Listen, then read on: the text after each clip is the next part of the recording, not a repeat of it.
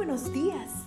Gracias por estar con nosotros en este bendecido día. Ven y juntos aprendamos y realicemos el estudio de nuestro matinal titulado Nuestro maravilloso Dios.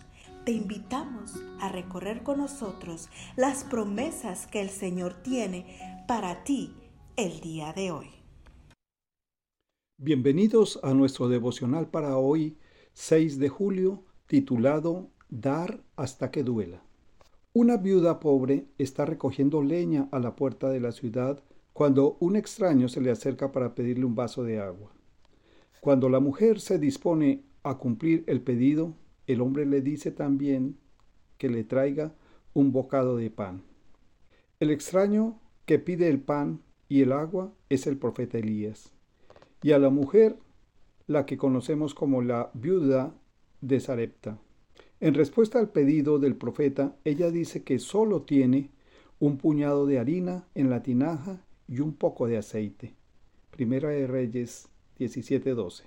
Apenas suficiente para ella y su hijo, pero en lugar de disculparse y olvidar el asunto, Elías le pide a la mujer que primero le prepare a él una pequeña torta y después cocine para ella y su hijo.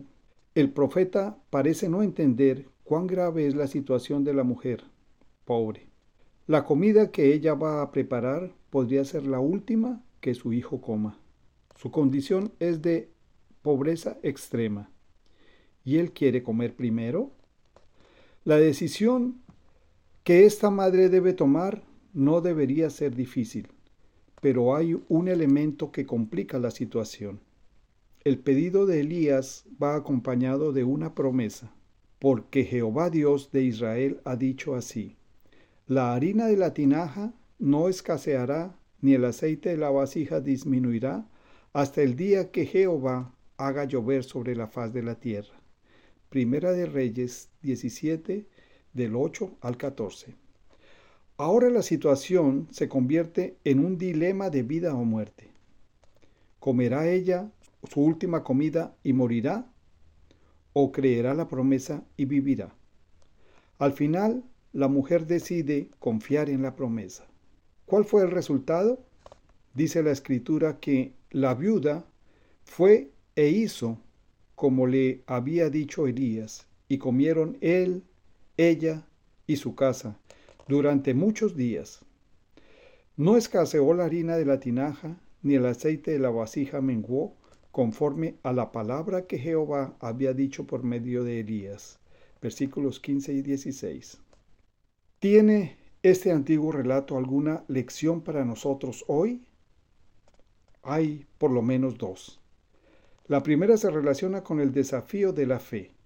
No importa cuán problemáticas sean las circunstancias por las que estemos atravesando, hemos de creer que Dios no nos dejará solos. Sus promesas son seguras y se cumplirán en el momento de mayor necesidad. La segunda lección tiene que ver con el privilegio de dar. No importa cuán difícil sea nuestra situación financiera, siempre habrá ocasión para compartir lo mucho o lo poco que tengamos. ¿Qué promete Dios cuando damos? Lo que dice nuestro texto para hoy, denles a otros lo necesario y Dios le dará a ustedes lo que necesiten. Oremos.